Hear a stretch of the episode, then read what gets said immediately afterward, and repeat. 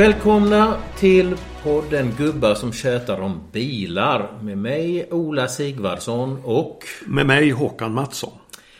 Kul att ses igen Håkan.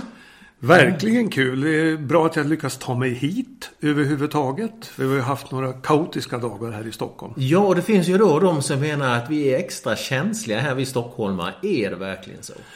Nej, jag tycker verkligen att det där snacket om att ja, nu kommer en centimeter snö i Stockholm och då går hela Fjollträsk i, i, i spinn.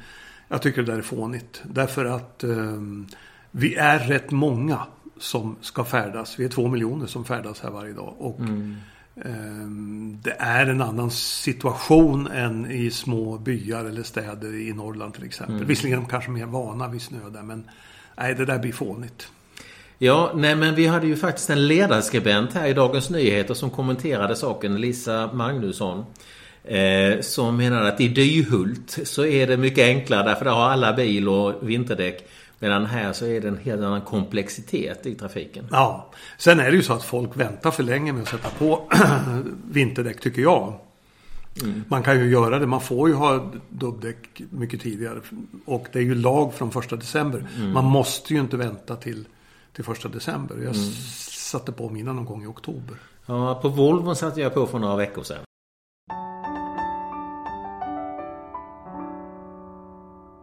Men hur är det med din i3? Har den vinterdäck?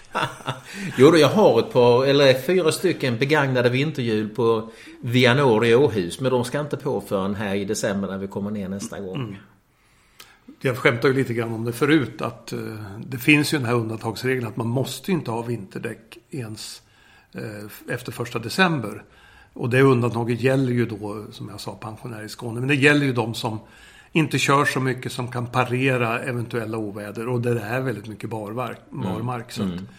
Visst, men det är, man kan inte hålla på så tänker jag heller. Ska vi slänga på och av och på och av Nej, det är klart man inte kan. Men eh, ja, jag har ju nu haft min i3. Ett, ja. ett litet tag. Mm. Och du vet, alltså för mig är det så i alla fall att när jag köper en, en ny eller begagnad bil så har jag liksom en, en, en, en smekmånad med den. Där allting bara är rosa. Och jag eh, älskade ju i3 när jag, när, jag, när, jag, när jag fick den. Och jag tycker fortfarande att den är väldigt härlig att sitta i och bekväm och rymlig och ja, kul att köra. Men det är ju det här med räckvidden. Förälskelsen har övergått i något annat. Ja, realism kanske. Nej, räckvidden är ju lite för kort på, på i3 tycker jag. Mm. Eh, det var ju därför jag egentligen, ett skäl till att jag också sålde min. Även om jag hade en Rex då, så jag hade ju en bensinmotor också. Mm. Men det är En fegismotor. En fegismotor, ja. Mm. Men det är lite besvärligt. Jag brukar säga om den åtminstone hade haft 30-35 mil. Mm. Då hade jag varit nöjd. Sen, då, det hade varit okej. Okay. Mm. Alltså när det är 10-12 grader i luften i Skåne så har jag 28 till 30 ungefär. Mm. Men nu senast så kröp det ner till nollstrecket och då hade jag bara 22. Mm. Ja, det är väldigt, elbilarna är ju väldigt känsliga för, för kylan. Mm. Men du, jag måste förresten berätta en, en incident som inträffade med min i3 för ett litet tag sedan. Oj. Jag var ute och körde i Skåne. Och sen plötsligt så ploppade det till i dörren och så får den här dörrlåsknappen upp. Och jag tänkte, vad i all sin dag är det som händer? Och så körde jag en liten bit till och då sa det plupp och så får den ner igen. Och sen började den åka upp och ner och upp och ner och upp och ner. Och jag märkte också då att, att det gick i, liksom i linje med hur jag körde. Alltså när, när jag kom in i en kurva så sa det plopp och så får den antingen upp eller ner. Och jag tänkte då, jag menar, det här är ju en, visserligen en begagnad bil, men inte ska en BMWs elsystem börja krångla efter ett par tusen mil. Eh, så jag har redan liksom tänkt ut några barska saker jag skulle säga till teknikerna på Förenade Bil i Kristianstad när jag lämnade in för lagning. När jag då upptäckte vad det var som hade hänt. Jag hade ju stoppat nyckeln i bakfickan. Ah, jag, du satt och låste? Jag, jag, jag satt på nyckeln och allt eftersom jag rörde mig i kurvorna där så antingen öppnade eller stängde jag bilen. Det var ju tur att du inte hann fram till verkstaden då. Ja. Och det, egentligen är det väl en sån här historia som man inte borde berätta i ett sånt här sammanhang. Om man vill behålla liksom värdighet och trovärdighet. Men eh, jag bjuder på det. Du, eh, du köpte ju din bil. Ja. Du privatleasade ingen bil. Nej, utan eh, jag kände att jag ville, ville ha en. Ja, privatleasing har ju varit den stora trenden på svensk bilmarknad i många år nu. Och man kan ju enkelt säga att var fjärde bil av totalmarknaden som registreras är en privatleasad bil. Mm. Det är halva privatmarknaden och privatmarknaden är halva bilmarknaden. Mm. Men nu händer det ju saker. Du tänker på den här eh, alltså miljöbonusen? Ja, det är en sak eh, som har hänt. Att klimatbonusen försvann mm. på en dag. Mm. Eh, och det gjorde ju att alla kalkyler raserades ju. Och jag tittade på en bil som heter BYD, bydd Atto 3. Build your dreams. Build your dream. Den erbjöds i slutet av september för 3 995 kronor för en 36 månaders leasing. Mm. 3995. Nu kollar jag häromdagen med en bilförsäljare och nu vill de ha 8 400 kronor. Det vill säga mer än dubbelt så mycket. Det är, tala om chockhöjning. Och, och menar, är det då klimatbonusen som försvann? Ja, mm. han förklarade så. Och jag tittar på ett annat utav de här märkena. Eh, som, de här importeras ju av Hedin. Hedin importerar också MG. Där var jag också in på hemsidan och kollade. Där finns inte en, ett enda leasingpris. Så då frågar jag dem. Kan man inte lisa längre? Nej, det, vi håller på att liksom räknar om kalkylerna. Så att just nu finns det inga eh, privatleasing. Det kommer tillbaka. Men privatleasing har ju fått en saftig törn av det här. Det här handlar ju om elbilar bara, ska man mm. komma ihåg då. Mm. Klimatbonusen 70 000 som den var, försvann. I princip är det 2 000 kronor per månad då för en 36 månaders leasing. Men de andra bilarna, fossilbilarna, har ju också fått en smäll när räntan har höjts. Och där har det, ju, det har ju lett till en massa sådana här protester och skrivelser och överklaganden till reklamationsnämnden där folk anser att, att de är lovade en fast leasingavgift men eh, nu plötsligt höjs den på grund av räntan. Och Men där, har de då läst det finstilta? Exakt. Eh, det var ju en bilägare som fick rätt. Det var väl väldigt uppmuntrande för alla de andra då. Men då tar ju till och med nämnden att det här är inte vägledande, det här utslaget på något sätt. Så att eh, det gäller ju att läsa det finstilta. Det är väl det som är det budskapet. Och min tro är ju att de allra flesta har en klausul som säger att om räntan går upp så kommer leasingkostnaderna gå upp. Mm. Men alltså vad betyder det här för eh, leasing som lösning på bilfinansiering? Ja, det ska bli oerhört intressant att se. Jag menar, det har som sagt, det har verkligen ökat rejält i flera år. Och nu, det här kan vara en knäck för privatleasingen. En rejäl knäck. Eh, för nu kommer ju på något sätt också de verkliga kostnaderna fram. De har ju varit subventionerade lite grann. Och ska man komma ihåg, eh, just vad det gäller elbilar så har ju den här klimatbonusen varit en sorts inträdesbiljett för kinesiska märken eh, i Sverige. Men de kinesiska märkena har ju då gett, har haft väldigt låga eh, privat, privatleasingkostnader.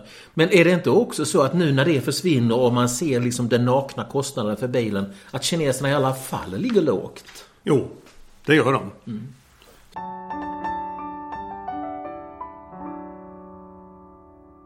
Ska man ens köpa en kinesisk bil? För att spetsa till frågan lite. Med tanke på hur Xi Jinping förföljer uigurer, eh, eh, skapar ett kontrollsamhälle, eh, kastar oliktänkande i fängelse mm. etc. Det är ju inget riktigt sympatiskt land, Kina. Nej, men alltså, man ser ju också att det är ett land som är ju i extremt snabb utveckling. Jag menar från det bondesamhälle som det var för inte så himla länge sedan. Via då att vara eh, älsklingslandet för vissa vänstermänniskor i Europa på, på 60 och 70-talet. Till en fantastisk industriell utveckling som vi nästan inte har sett någon annanstans i världen vad det gäller snabbhet att bygga upp en, ett modernt samhälle. Och sen parallellt med det, allt hårdare eh, ingrepp mot mänskliga rättigheter mm. och friheten. Ja, bara en sån sak att man eh, kidnappar Gui Minhai i ja. Thailand och för honom till Kina. Ba, ba, liksom att ta sig den rätten. Ja. Uh, jag tycker det där är obehagligt, eller för att ta till ett ganska milt ord då. Uh, och jag kan verkligen ställa mig frågan om, ska man gynna ett sånt land?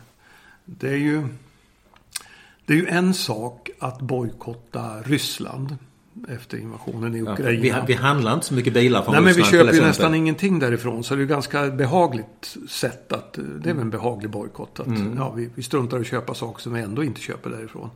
Men Kina är ju en helt annan sak. Vi köper ju så mycket från Kina. Det är ju, Kina är ju världens största exportland, har varit så i 12-13 år. Ja, jag menar allting från gympaskor till, till elprylar, elektronikprylar och bilar och ja. allt. Det är så mycket vi inte skulle kunna göra då om vi skulle bojkotta. Vi kan inte gå på bio. Filmstaden i Sverige ägs ju av ja, Kina. För det är ju ytterligare en aspekt. Det är inte bara det att de tillverkar saker och ting som de säljer till oss. Utan de köper ju upp. Ja, absolut. Och äger delar ja. av vårt näringsliv. Man kan in, inte dricka havremjölk från Oatly. För där är det ju tunga kinesiska investerare. Jaså. Spotify har väl en kinesisk ägare, Tencent, som har 9% tror jag. Det är ett tveksamt fall. Och man kan inte köpa nyårsraketer från Hammargrens längre för det är kinesiskt ägt. Okay. Och den värsta... De är ju experter ja, på fyrverkerier ja. å andra sidan. Men det verkliga dråpslaget är ju att man kan inte bo på Hotell Dahlia i Bengtsfors. För det är Kinaägt. Nämen. Nej men jag skämtar lite grann. Men ja. alltså, det är ju det är ju massa saker som, som blir komplicerade om vi plötsligt skulle få för oss att säga att det går inte att köpa saker från Kina iPhone görs ju i samma stad där Volvos första fabrik mm. ligger i Chengdu till exempel. Nu flyttar ju de. Ja, där ser Apple försöker ju då bygga, eller har byggt tillverkning både i Taiwan och på väg i Indien. Och på något sätt så tycker jag att det är intressant alltså att ett av världens största bolag, om inte det största, eh, faktiskt väljer att hitta andra vägar än Kina. Vad tycker du att det säger? Ja, men de är väl, ser väl eh, ganska krasst och affärsmässigt på det att det finns en risk i Kina. Mm. Och ett, ett, annat sätt möjligen att mäta den risken är ju börskursen på Volvo. Om nu, om, den har ju rasat efter introduktionen. Polestar-kursen på samma sätt har rasat. Och det finns de som menar att det kinesiska ägandet, otydligheten kring de övriga ägarna, allt det där gör att aktien blir mindre, aktierna blir mindre eh, attraktiva. Mm. Ja, det är ju intressant. Sen är det ju, står vi också inför en situation där det kan bli ett handelskrig. Nu känner ju du och jag som har varit med så länge igen det här från 80-talet när franska politiker och fransk bilindustri krävde att japanerna skulle stoppas. Mm. Nu är ju då eh, vdn för Stellantis, Carlos Tavares, ute och vevar att vi borde stoppa kineser för att när... Och Stellantis för dem i, bland, ja, bland våra lyssnare som inte Ja, det är, det är Peugeot, Citroën, eh, Opel, Fiat, Fiat Jeep. Jeep eh, hela det där gänget. Mm, mm. Eh, därför att tullarna i Kina är, är mycket högre för europeiska bilar än vad vi har för tullar för kinesiska. Alltså Kina har 25-procentiga tullar, här är de kanske 10. Så det är mycket lättare. Det är också mm. ett skäl till att att eh, det liksom börjar gnissla i relationen med Kina. Och å andra sidan har vi USA som ju också gnisslar både med EU och Kina. Så att, eh, alltså, jag tror inte det blir ett handelskrig men det, men det blir ändå kärvar till det. Ja, men vad skulle kunna utlösa ett, ett handelskrig? Alltså, vi kan naturligtvis tänka oss en invasion av Taiwan. Ja, vad gör vi då? Vad gör vi då? Alltså för att det skulle ju, en sån, en sån brutal invasion i ett, i ett annat land. Hur ska vi reagera? Ja, men det, det, var så självklart för, för så många att vi reagerade på Rysslands invasion i Ukraina. Men vad gör vi då? Slutar vi köpa Volvobilar då? Och vad gör vi med dem vi redan har köpt? Ja. Mm. Och, nej, det där är en jättesvår fråga. Jag har väl någon sorts pragmatisk hållning till slut. Även om det är liksom frestande att säga att vi köper inte Kina-grejer. Och jag personligen valde att väldigt medvetet att inte köpa en bil från Kina som har med Kina att göra. Mm. Jag var ju mer pragmatisk när jag tänkte efter och jag funderade ju på till exempel en MG4 som alternativ då till, till, till BMWn. Men där var det ju faktiskt så simpelt att det var, det var inte människorätt som hindrade mig den gången. Utan det var nog det att det skulle ta så lång tid innan jag fick bilen. Mm. Ja, nej, nej, det tycker men, jag... Men det var, om det blir ett handelskrig. Ja. Om det till exempel är vid en invasion. Mm. Och jag menar, Xi Jinping han talar ju om det. De vill införliva ja. Taiwan. Så det, det, är ju liksom eh, ingen hemlighet när vi sitter och diskuterar det här. Men vad händer då liksom med, med, med sådana simpla saker som reservdelar till de här eh, bilarna som, som, som de då har sålt i Sverige? Ja, det kommer ju inte att gå helt enkelt. Eh, och vad händer med, med de tusentals jobb som finns i Göteborg? Som ju alla jobbar för kinesisk bilindustri. Eh, det är ju inte bara Volvo, jag menar där har ju då utvecklingsbolaget SEFT har ju en anläggning där på 3500 mm. anställda tror jag. Men jag menar, eh, vad gör kineserna då? Plockar de hem alltihopa till Kina? Det var ju det man sa då när, när Geely kom upp som köpare till Volvo. Att ja, de kommer bara montera ner allting och flytta allting till Kina och göra eh, taskiga budgetbilar där. Jag trodde ju inte på det. Eh, jag tänkte att de är väl ändå smartare än så. Det visade sig att det var de ju också. De lyckas ju verkligen få fart och rädda Volvo. Jag tror inte Volvo knappt ens hade funnits om inte Geely hade köpt dem. För det fanns ingen annan köpare. Ingen annan var intresserad. Men vi som har läst din bok Håkan, om Volvo. Vi vet ju att det, är, att det är på det sättet. Det är väldigt väl argumenterat där. Men du är också ganska positiv, skulle jag vilja säga, i den boken till det kinesiska ägandet. Mm. Det var jag också när den här boken skrevs för fem år sedan. Men jag tycker att Xi Jinping har dragit åt skruvarna på ett, på ett väldigt eh, illavarslande sätt sedan dess. Det har, hänt, det har skett en väldigt negativ utveckling i Kina. Sen kan vi diskutera det här klassiska att det så, ja, man ska vara i Kina för att det är bättre att ha en dialog än att inte ha en dialog. Jag hörde Jakob Wallenberg i någon lördagsintervju och sa att det är väl bättre att vi är där och pratar än att vi inte pratar med dem. Annars får vi aldrig till en förändring. Men Biter det där argumentet verkligen? Alltså är det inte så att Jakob Wallenberg har ett intresse av att det sker en dialog? För utan dialog blir det inga affärer. Nej, så är det ju. Och jag menar, vi har gett Kina OS här 2008, 2022 inte har de mänskliga rättigheterna blivit bättre av det. Ja, det har ju gått åt fel håll. Ja, mm. faktiskt. Mm. Men ja, ja, skulle du köpa en kinesisk bil då? Du verkar vara mjukare än jag där. Ja, alltså eh, jag är nog inne på det här resonemanget att, att så länge världen ser ut eh, som det gör, alltså i vårt förhållande till Kina, så kan man överväga det. Men eh, jag skulle nog vilja säga att hittar man andra alternativ så varför inte pröva dem? Och om man då tittar på själva bilarna, vilket ju vi ska göra i vår nästa podd. Och ja. diskutera de kinesiska bilarnas, eh, hur, hur, de, hur de funkar. Så jag menar, de, det som skiljer dem väldigt mycket från till exempel europeiska bilar, det är ju att de är billigare. Och det tror jag att kommer vara ett starkt argument oavsett ja. vad man tycker om mänskliga rättigheter i Kina. Ja. Det säljs väl ungefär 200 000 kinesiska bilar här i Europa i år. Mm. Man tror att siffran kommer att öka till 800 000 2025. Dock en ganska stor portion kommer att vara icke-kinesiska märken som skickar hit bilar. Det vill säga Tesla. De gör ju redan det, modell Y. Eh, Volvo skickar väl hit eh, S90. Fast det är väl ingen som köper den modellen så vitt jag vet. Men så att det, det kommer ju en, en, en, flod av kinesiska bilar om nu inte det skapas handelshinder. Mm. Eh, vilket jag tror egentligen, grunden är ju väldigt olyckligt att, att stoppa världshandeln. Ja, av de här jag. skälen. För det, så var det ju på 80-talet. Där sköts ju fransk bilindustri i, i, i foten. Liksom, när de försökte stoppa japanerna med alla mm. konstiga medel. USA försökte stoppa japanerna för länge sedan på samma sätt.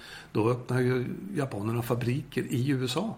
Och de har öppnat fabriker i i Europa. Många. Många. Mm. Och Kina kommer väl säkert att öppna någon fabrik här också. Ja, så du säger egentligen att på världshandelns altare så ska vi acceptera inköp av kinesiska bilar? Ja, jag tänker så här att man, man får nog göra det som pragmatiskt till en personlig fråga. Jag tror inte man kan ha, liksom begära att samhället ska, ska inleda en bojkott. Utan det är väl upp till var och en då att köpa, tycka att det är okej okay eller inte okej okay att köpa en kinesisk bil med allt vad det innebär. Mm. Men vad är, vad är, det viktigaste så att säga? Om, om, man väger lägre pris till exempel mot eh, hot mot mänskliga rättigheter? Liksom? Ja, det är ju en fantastiskt svår fråga. Ju. Det är klart att mänskliga rättigheter alltid borde väga tyngst. Mm. Eh, men samtidigt så, så går ju bilköparna till sin egen plånbok först. En konstig parallell då är ju kanske Dieselgate. Mm. Där alla sa till mig när den briserade. Ja, du kommer ingen att köpa Volkswagen-bilar längre. Jag sa faktiskt, vänta och se. Eh, och försäljningen sjönk väl knappt. Den upprätthölls rätt bra.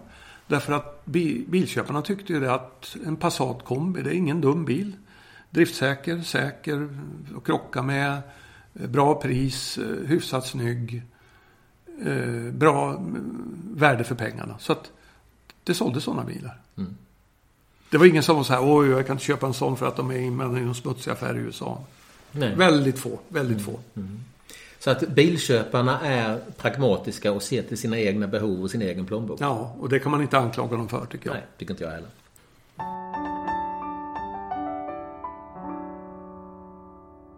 Ja du. Eh, om vi släpper Kina för en liten stund i väntan på nästa avsnitt av podden. Ja, för där, då har ju du varit ute och provkört en massa kinesiska bilar. Ja, en massa, massa. Fyra stycken har jag kört. Ja, men det är inte, och det är inte Volvo Polestar. Utan mer spännande. Det ska vi lyssna på nästa gång. Men innan det så tänkte jag, ska vi inte ta och avrunda liksom med hetaste bilen just oh, nu? Oh. Vilken är det Håkan? Ja, för mig är det trots allt Toyota Prius. Jag är ju lite Prius-fantast måste jag säga. Denna oansenliga eh, Toyota-produkt. Ja, jag är lite svag för den där Priusen. Jag var ju där i Tokyo 97 på bilsalongen. Och då var det en kväll där som Toyota arrangerade. Eh, där alla de här Toyota-topparna och alla ingenjörer och allting dök upp med små pins på kavajen där det stod Echo. Och så visade de filmer. De, visade en film. De visade jorden och började prata om klimathotet för vår planet och sånt där. Jag trodde nästan att jag var på Miljöpartiets årsmöte eller någonting. Mm, mm. Det var väldigt då, 97, väldigt udda för en biltillverkare att prata i de här termerna. Och i samband med det så lanseras ju den första Prius som vi då någon dag senare var ute och körde på Fuji Speedway, tror jag det var. I alla fall på en testbana. Och min enda slutsats av den provkörningen var att det var en väldigt hög förbrukning. Men vi satt ju där med gasen i botten och körde runt. Så att eh, vi tillvaratog ju inte bilens fördelar, men den var ju genial. Och på den tiden så var det ju då en motorlösning där el och eh, förbränningsmotor gick in och stödde varandra hela tiden. Ja, via en enormt komplicerad Eh, i alla fall i konstruktionen växellåda. Väldigt mycket färre delar än vanlig växellåda. Men själva de här planetväxlarna och allt det där. Jag vet att en ingenjör en gång försökte förklara för mig hur det här fungerade. Förmodligen är jag väl korkad. Men jag, han försökte tappert men jag förstod ändå inte. Mm. Men det var ju en, en genial konstruktion och man höll ju nere förbrukningen på bilen. Uh, jag har haft två stycken faktiskt. Två generationer okay. av Prius. Men brukar inte Toyota skryta med hur mycket koldioxidutsläpp som de har besparat ja, mänskligheten? Ja, det, det, har jag ju sett någon siffra på. Usch, det måste jag bläddra och se om jag hittar. Um, nej, jag gör inte det. Men uh, de, de, de brukar skryta med det, ja. Många ton är det? Ja, 82 miljoner ton. 82 miljoner ton? Hade jag gjort en notering av här. Okay. Och det har ju sålts upp runt 5 miljoner Prius av då fyra generationer. Nu kom den femte. Vad är, vad är det kännetecknande för den nya då? Ja, det är ju en dramatisk kursändring skulle jag vilja säga. Uh, nu satsar de ju på prestanda. Bilen har växt ytterligare. Ganska tuff design. Uh, jag är ju då personligen, jag, tyck, jag gillar det här, det här metoden de hade att liksom sänka förbrukningen och sikta på på att vara miljövänligare än att bara satsa på prestanda. När den förra generationen kom, som ju den var också ett stort steg, det var ny bottenplatta och allt det där. Då tyckte jag det var så spännande att de hade sänkt effekten i motorpaketet jämfört med föregångaren. Men det var väl för att få ner förbrukningen? Ja, ja visst. Mm, mm.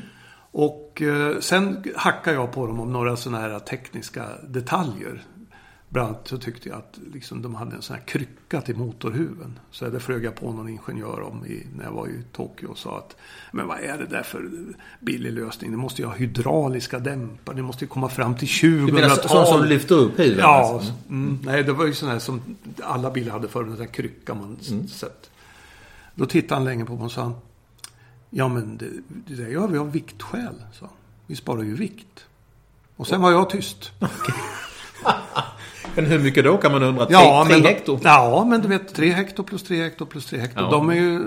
Och det, egentligen finns det ju inget skäl. Varför ska man ha sån här hydraul? Hur ofta håller man på med den motorhuven? Det går väl att sätta den i en krycka? Ja, det är klart.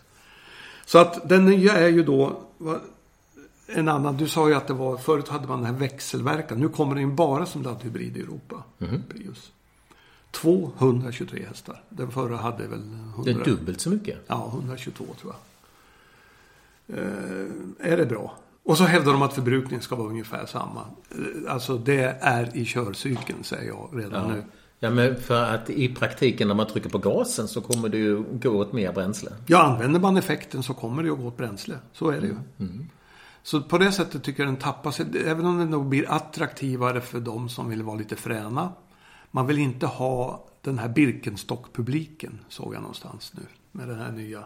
Utan nu ska det inte vara så foträtt längre utan det ska vara då lite fränt och lite snyggt. Och det är den ju. Men jag, jag tycker man tappar Prius själ faktiskt. Men är det inte så alltså att de här renodlade elbilarna, inte minst de, de kinesiska, de har ju väldigt höga effekter i allmänhet. Är det inte helt enkelt så att Toyota tvingas med i racet? Jo, och det är ju helt idiotiskt. Vad ska vi med alla dessa hästkrafter till? Vi får ju inte köra fort någonstans i världen. Utom möjligen i Tyskland och där går det inte att köra fort för så mycket trafik. Nej, så att det där är... Ja, visst, de har, de har följt med i det här och det, de ska bli liksom mer spännande. Men ja, ja jag tycker men det är synd. Du, men nu när du utnämner dem till hetast för tillfället. Ja. Liksom, vad, vad, är, vad är det som är hett? Jo, men det är ju den här dramatiska kursändringen. Och att ja. den... Att den du vet, det, det såldes väl en halv miljon eh, Prius 2010. Och i fjol eller var det nere i 80 000 någonstans, 85 000. Så att modellen har ju rasat. Det är ju flera år sedan de slutade sälja den i Sverige. Men nu försöker man ju göra ett, ett nytt ryck. Eh, att liksom skapa det här nya. Och vad jag läste någonstans nu så hade det varit tre års interna diskussioner, för att inte kalla maktkamp, om man nu ska väl, verkligen skulle välja den här strategin. Med att gå med mycket hästkrafter och, och göra det här. Men man, mannen som en gång skapade den första Prius, han heter Uchimada. Han är idag ordförande i eh, Toyota. Han är väl 86 år. Och han säger nu, såg jag i en intervju, att han har kommit med rätt mycket input till den här femte generationen också. Men vad så ännu roligare, när han säger Ja, jag har redan kommit med lite input till den sjätte och sjunde generationen. det är klart, det finns alltså saker och ting att se fram emot. Ja, vi får se. Men, men eh, Toyota är ju så efter elbilsracet så att eh, de måste väl dit. Även om han säger att de kommer att ha hybrider så sent fram till 2050. Vi får se. Vi får väl se.